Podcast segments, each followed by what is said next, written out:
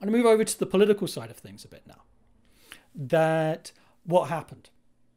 Well, in the main union federation at the time was the uh, uh, the American Federation of Labour, which also had its affiliates in Canada, and they were based as a, they were a craft union, and very very anti-communist, anti-socialist, and they took a despicable role and signed many no strike agreements during the Great Depression.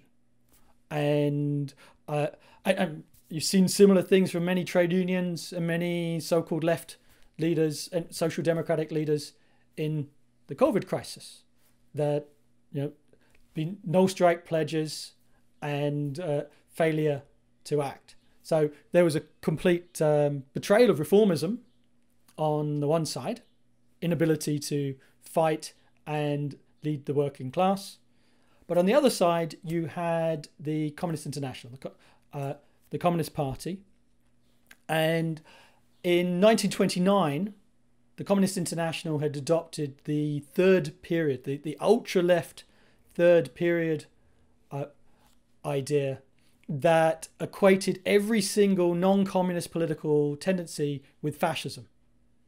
So there was the fascists, the conservative fascists, liberal fascists, and socialist fascists, social fascists. Everybody was fascism, and there was going to be a revolution tomorrow.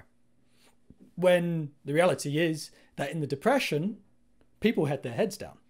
People were afraid of losing their jobs. They were afraid of fighting. It was to, the need was for defensive struggles, not offensive struggles. And they took it a very the, the social fascist policy led to extreme sectarianism they re- rejected any kind of united front with the social democratic, the workers who supported social democratic parties or unions, where, that was absolutely needed in defensive struggles of the period, and uh, and they advocated red unionism. That this idea that you split away the radical minority and form pure red unions. This is explicitly what Lenin said not to do in his classic work, Left Wing Communism and infantile disorder. That what you do is you stay and fight within, within the existing workers' organizations to help give leadership and organization to the mass of the workers to overcome the right wing bureaucratic leadership. If you split away the radicals, you're just leaving the mass of the workers to be uh, uh, bureaucratically ruled by the right wing apparatus. And so you, you need to stay and fight to win a majority and mobilize the mass and win over the mass to a socialist policy rather than split away to revolutionary purism. Uh, in Canada, the Communist Party of Canada started off this uh, desperately ultra left policy of seizing the streets, of street battles, and they were just beaten up by the cops.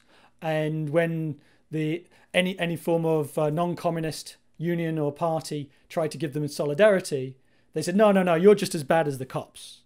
So total failure of the unite any sort of united front.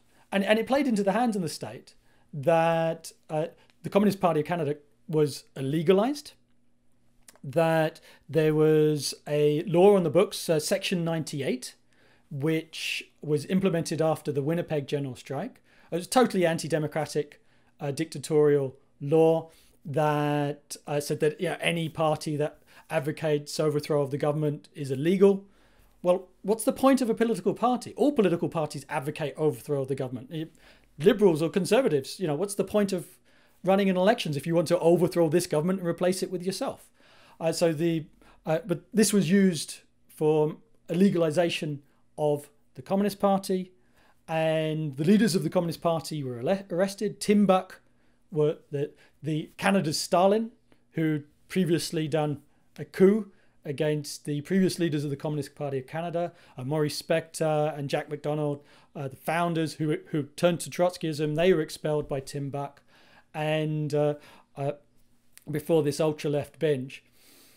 But uh, the leaders of the Communist Party were arrested, isolated. In fact, there was an assassination attempt against Tim Buck in Kingston jail and he only narrowly survived. They shut up uh, his jail cell. Uh, now, the, the, the communists with their third period policy, they they didn't wage the best uh, action against this uh, disgusting attack by the state, but we shouldn't uh, then excuse the actions of the state. No, no, no.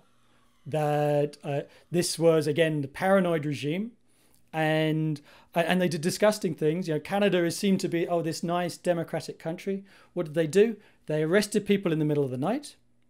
They if they didn't have uh, couldn't get all of their immigration status in order, if they were born abroad and were a communist, well, they were without trial whisked away, found themselves in Halifax on the east coast uh, uh, before they could even talk to a judge or a lawyer or anything, and they sent Jewish communists back to Nazi Germany, which is an effective death sentence. That's what the Canadian state did during this period. Now, the Communist Party of Canada, as part of the Red Union policy, they founded the Workers' Unity League. The Workers' Unity League. That was their uh, Red Union. And on the one side, you had the reformists doing nothing. And on the other side, you had the Workers' Unity League, which was, to give them their due, were the only people really fighting during this period, but they weren't doing so in in a way that could form a united front. But uh, the the leadership had made all these mistakes, but we shouldn't then tar the rank and file of the communist movement with the same brush. In fact, they were incredibly heroic individuals, capable individuals involved in the Communist Party of Canada for lack of any alternative that, in fact, the Communist Party of Canada was the first pan Canadian workers' party and in the 1920s united all of the best elements of the organized working class. And, and, and they led a, uh, a strike in, in Estevan uh, that was defeated. People were killed. The, state came down, crushed them from on high. But uh, uh th- these were sort of isolated struggles during this period. But they, they achieved quite a lot. They had uh, about 1,300 uh, members during the period. And one very significant uh, action that was led by the Communist Party was the On to Ottawa trek, that they organized the unemployed in the work camps. Actually, I remember having a, uh, a chat with Ted Grant back in the 1990s. And at that time, the the Conservative government was talking about workfare, was talking about the possibility of forcing the unemployed to do work to get their unemployment benefit, and uh, and, and and this this is totally reactionary, because on the uh, if it's a job that needs doing, well, it should be do, done by unionized workers at union rates. Other and but otherwise the labor is totally demeaning and insulting which is the idea behind it. Um, so it's totally reactionary but i remember ted grant saying yeah we'll fight this but at the same time they're idiots to implement it because workfare and other such work camps ends up organizing the unemployed. Unemployed generally are atomized.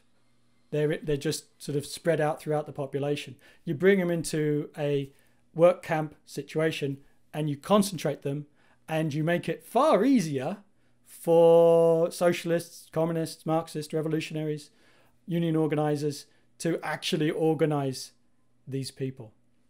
And, and that's what happened uh, in this sense with the slave camps, the work camps, that the, the Relief Camp Workers Union was formed.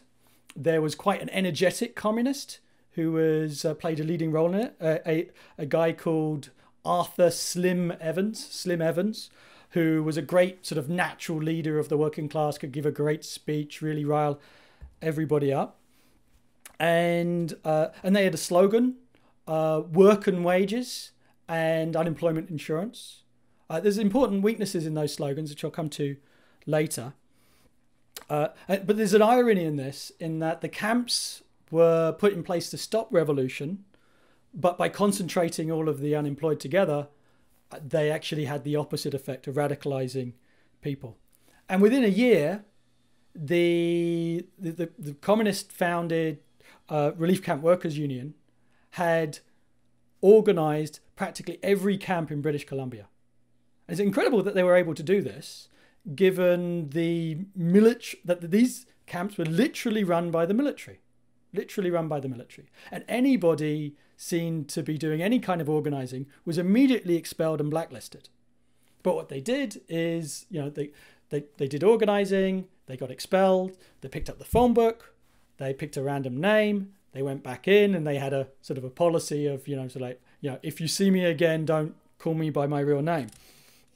Uh, so they, managed to get to get around that. Uh, they also produced a paper, the relief camp worker, that was smuggled into the camp. Uh, anyway, anyone found with this paper was expelled, but they still managed to do it. They still managed to do it, and they organised every everyone. That, uh, that there was hundreds of disturbances, riots, strikes, uh, and the, and the, organised by the uh, the workers' union, and uh, and eventually this came to a head through a mass walkout in April of 1935. Uh, Slim Evans led his camp and a bunch of others, 1,500 men, and an, an incredible sort of military operation to that. If you think about it, these people have got no resources, they've got no money, so they've got to appeal to the working class population for food, for lodging. There was incredible support. They, they, they managed to get huge sympathy. So they, they, they, they fed and they housed all of these people. They managed to ride the rails and, and uh, hitch rides, get to Vancouver, and, uh, and they man- managed to organize in various divisions. And uh, and, and it was they proceeded to have several months of demonstrations demanding work and wages, unemployment, insurance, uh, and, and and the working class came to came out to support them. There was a mothers' council formed, who were calling for support for our boys. Right, there's actually a great picture of uh, that the mothers form like a, a crowd in the shape of a heart uh, around the unemployed workers. Uh, there was uh, you know, 14,000 people came out on a demo to support them. The Vancouver Council, a Liberal council, asked the Bennett Conservatives for support, said, no, this is a municipal problem, this is your issue, we're not giving anything. Uh, they, they occupied the library at uh, Main and Hastings, a quite um, sort of uh, architecturally significant building in Vancouver that still stands and uh, and and the police tried to victimize them, called them sort of uh, Soviet agitators. Uh, actually, this is the whole idea of the police mentality, blaming every working class movement on outside agitators, when in fact this came from the logic of the crisis in the working class. Police were presenting this as a general strike to declare Soviet power, and uh, we weren't quite, the movement wasn't quite there yet, but it shows the paranoid mentality. So after yeah, six weeks of uh, uh, struggle in Vancouver, the movement was starting to uh, reach an impasse. And that's where they had the idea, Slim Evans proposed, that they start a march on Ottawa. That they start riding the rails and going to Ottawa in the east of the country, thousands of miles away, for those of you who don't know Canadian geography, and uh, uh, and demand uh, what, what they've been calling for. Uh, interestingly, this was actually opposed by the Stalinist leadership of the Communist Party of Canada, uh, headed by Tim Buck. They, they didn't want this to happen. Slim Evans was a bit of a hothead from their perspective, uh, and and, it, and he got a got it in the neck later for that.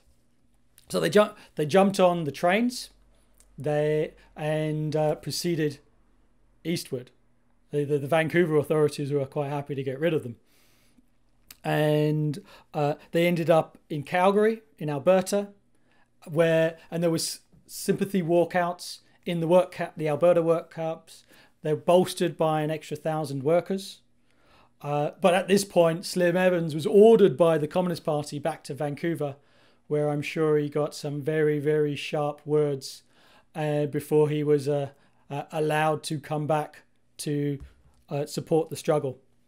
They moved from Calgary to Regina, and uh, and and this is when the Bennett government decided it was not going to allow them to go any further. It was going to end this one way or another. So first of all, they started playing for time, and they called the leaders to negotiate. So then they, the leaders of the movement, went on the train all the way to Ottawa to negotiate with the government. They faced a brick wall. No, no, no, no. But it's a delaying tactic just to tire everybody out. So they got back and they tried to continue. All of the train lines were blocked. They weren't allowed to continue. And then on uh, July 1st, Canada Day, Dominion Day, at the time, a provocation was organized. There was a, a mass rally there, uh, thousands of people in the, uh, uh, the exhibition grounds in Regina, Regina, Saskatchewan.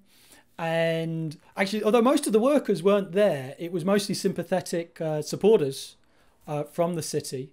Most of the workers were actually going to watch a baseball game. But uh, the leaders of the movement were speaking to a to a mass rally, and while they were doing that, the police encircled the rally with lead-tipped truncheons and sawed-off baseball bats, and they used Section 98 as an excuse to come in and attack everybody. They they arrested the uh, the leaders uh, at the top platform, and they just started beating into the crowd. It was a huge bloodbath. There was street fights going on until the early morning. Hundreds were injured. Five were shot. 39 cops were hospitalized. Two people died. And the, the, Regina, the, the Onto Ottawa trek was stopped in Regina and showed the brutality of the state at that point. So the, the movement was defeated it was defeated at that point. Uh, although it, it, gained a partial victory in that Bennett was defeated in the uh, the following general election, and the camps were closed down the following year. But there's an important reason why the the On to Ottawa trek failed. First of all, we shouldn't deny this was an incredibly significant and heroic movement of the working class. That even though they uh, the Workers' Unity League was organized as a red union. It was able to initiate this struggle uh, where nobody else was fighting. But an important thing that was missing was that, that because of their third period policy, they didn't have a perspective of uniting the, the unemployed workers with the broader working class and especially the organized working class. And that isolated them. They had a lot of sympathy, but they didn't have any organized unity. And and on the one side you had the sort of sectarianism of the third period, but on the other side you actually had the reformism of their slogans, work and wages and unemployment insurance. These are not slogans that can unite the, the unemployed with the employed. If you read Trotsky's transitional program, you will see that what Trotsky advocates is a sliding scale of wages and a sliding scale of hours. To deal with unemployment, you reduce the hours to accommodate the unemployed and therefore increase the relative hourly wage so everybody keeps uh, the same wage. Uh, that is a slogan that Trotsky advanced that unites the employed and the unemployed. And, and the Onto Ottawa Trek and the Workers' Unity League did not did, do that. Another thing is that the day after they left Vancouver, in fact, started a longshoreman strike, a very important longshoreman strike that was inspired by uh, the San Francisco longshoreman strike, and uh, and and they totally could have linked up with that. So it was wrong to think that there weren't also radical movements, militant movements of the working class that they could have united with. They absolutely could have. So, but it, but it, but we shouldn't deny the fact that this was a, a, vitally important struggle with uh, important repercussions. But we should learn the lessons for the future. You must link the employed and the unemployed. Okay, moving on. One phenomenon of crisis, all crises, is the destruction of old parties and the creation of new formations. We've seen this in the present crisis. You've seen new formations come up, like Podemos in Spain, rise and fall of Syriza, uh, Mélenchon in France, Corbyn in Britain, Bernie Sanders, kind of. Uh, that new formations for throw up and, and old formations collapse. And you got similar thing in the 1930s. Uh, cl- one classic example is the Cooperative Commonwealth Federation, the forerunner of the new Canada's New Democratic Party, the, the NDP, Canada's Labour Party. That this was founded in 1933 in Regina. Uh, founded the Regina, Man- uh, wrote the Regina Manifesto that uh, declared that no CCF government will rest content until capitalism is eradicated. Uh, although we have to say that the CCF probably wouldn't have been formed if it wasn't for the Stalinist failure of the Communist Party. Communist Party was the first pan-Canadian workers' party, founded in 1921. It united all the best elements of the working class. And if it wasn't for the ultra left adventures of Stalinism, and third periodism, then all of the best elements of the working class probably would have joined the Communist Party instead of founding the CCF. But uh, the CCF filled that uh, vacuum. You also had uh, a very interesting formation known as social credit. And, and, and this uh, destroyed the Alberta government, the United Farm Workers uh, Farmers of uh, Alberta government. So you had full of existing parties, and social credit was started up um, as in Alberta by a preacher, a populist preacher called William Aberhart, and he he actually latched on to what is essentially a Marxist idea, and then misinterpreted it. And uh, but the idea is that the workers are not paid the full value of their labour. That's one of the foundational tenets of Marxist economics. The workers aren't paid the full value of labour. They're not paid for their labour, they're paid for their labour power, they're paid for their ability to work. And the profits of the capitalists come from surplus value. Now, Aberhart and the social creditors, they said, look, the worker isn't paid the full value of their labour. The surplus is uh, stolen by financiers and capitalists and therefore the society needs to provide social credit to uh, compensate for the unpaid value of the workers' labour. But because it was based on ca- capitalism, it became totally utopian, and they uh, basically resolved this down into giving out vouchers, or the idea was to give out vouchers worth $25 a month to the working class. But then eventually that the, this created a huge populist mass movement. It's like, yeah, give me my $25. Give me my $25. Uh, so that they had thousands and thousands of people on board. Uh, I, I, think the only modern day similar phenomenon would be like the five star movement in Italy. So like a, a populist uh, mass movement that's neither really left or right wing.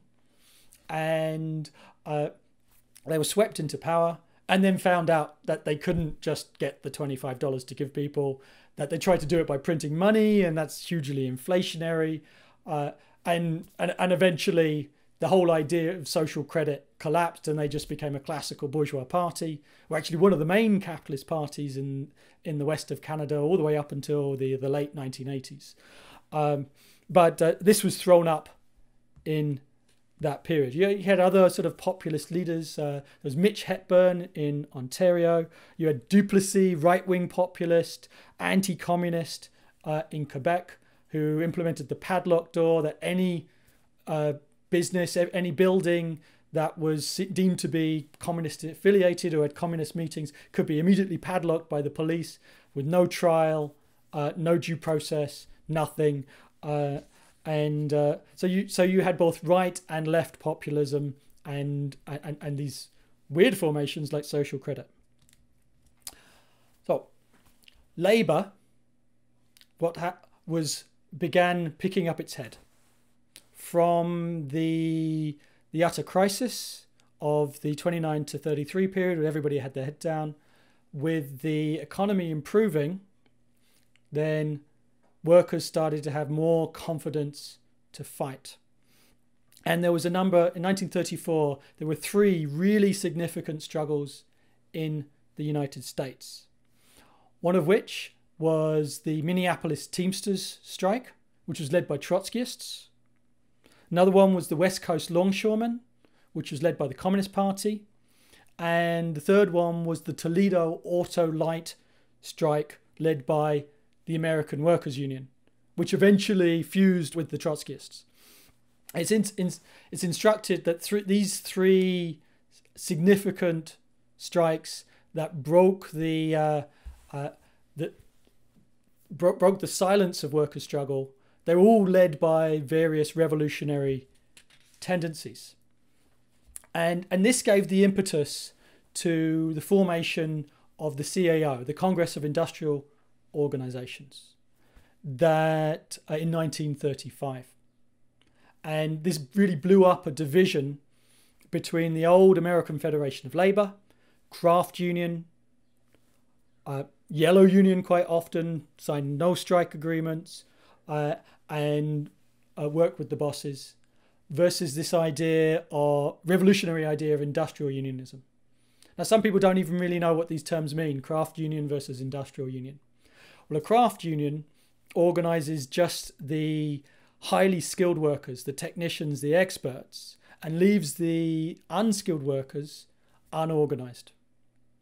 And, uh, and, and is quite elitist. There's even quite a lot of history of racism in, uh, in craft unions. And whereas, and so that was sort of the AFL tradition. Samuel Gompers was a significant figure in that. And historically, the, the, the industrial union was put forward by the industrial workers of the world, the Wobblies, that said that a union should uh, encompass everybody who works for the boss, right? Everybody in the company, whether they're the you know a highly skilled technician or the person who sweeps the floors. That they're all part of the same union because they're all exploited together, and you build that unity. Uh, the AFL, the craft unions, opposed this as a so-called communist plot. But uh, with the impetus of the Minneapolis and Toledo and Teamster uh, and and, and um, longshoreman strikes of 34, a sector of the the old leadership of the AFL split away to the left on the basis of industrial unionization. Formation of the International Brotherhood of, te- of, of well, Teamsters, of steelworkers, of um, uh, and the United Auto Workers most significantly play, uh, uh, played a role in the formation of the CIO. Um, and uh, and this was led by old bureaucrats. This was led by old AFL bureaucrats. And and you know, people came to them and said, like, well, don't you realize that a lot of your organizers are communists? And one of these bureaucrats said, who gets the bird, the hunter or the dog? Right? So these bureaucrats were using communists as be their union organizers, the, dog, the, the, the, the wild dogs to go and grab the wor- workers and organize those unions, whereas the bureaucracy kept control. Right? Uh, but it led to some really significant struggles, really significant struggles. Uh, notable struggles Flint sit down strike of 1936. And, th- and this was the uh, United Auto Workers, General Motors. This was a strike for recognition because the bosses refused to recognize the union, refused to conduct collective bargaining.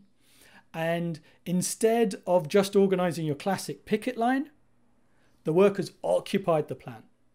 So, you know, scabs can come in the plant, but they're going to get any work done when there's thousands of uh, striking workers there occupying the machinery?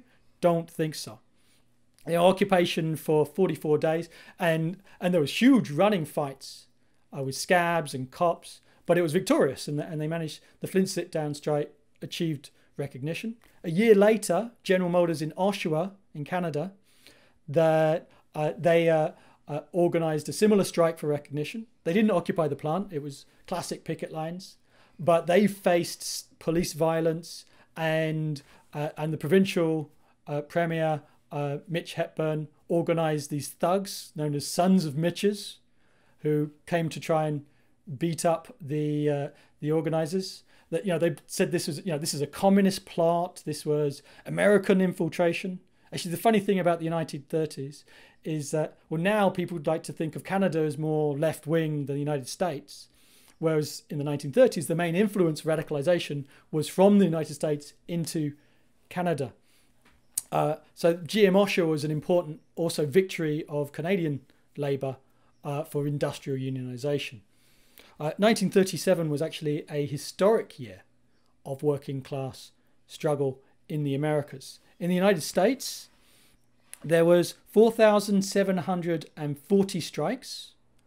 There were this encompassed 20% of all organised workers were on strike in 1937. Uh, there was 1,860,621 strikers. Incredible numbers. And, and at the time, this was the greatest year of class struggle in American history. Uh, maybe there have been years since that have been at a higher level, but at the time, it was the most uh, militant year in Canadian, uh, in American history. And, and Canada was also encompassed in that. 1937 is also the year where the New Deal came to its limit. That you know, that it restored the profits, but it hadn't restored a positive cycle of accumulation of an expansion of capital. So the minute that the the money started being withdrawn of the New Deal stimulus, well, then the economy started going back down, and even the New Deal it didn't get it even back up to the level of 1929 this was uh, 10% below 1929, and it started going uh, back down as private capital failed to pick up the slack. The so called pump priming of the Keynesianists did not work and does not work. Fundamentally, does not work. So, how did the, the capitalists get out of the Great Depression? As they were going down, the, the economy went back down in 37 and 38. How did they get out of it? Well, it was war production, Second World War.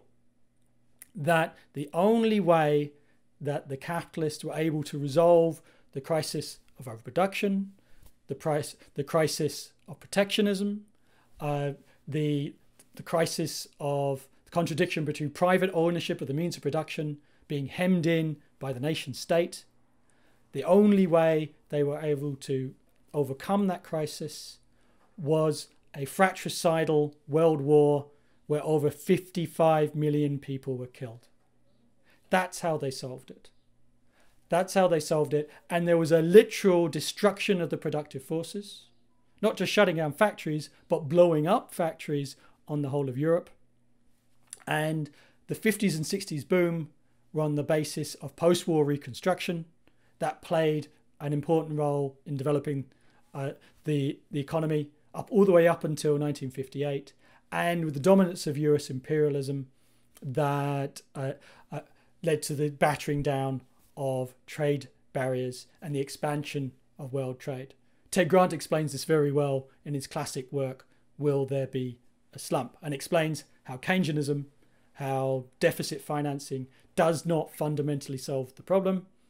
All it does is put it off a few years, and then you've got the same crisis but now with debt repayments.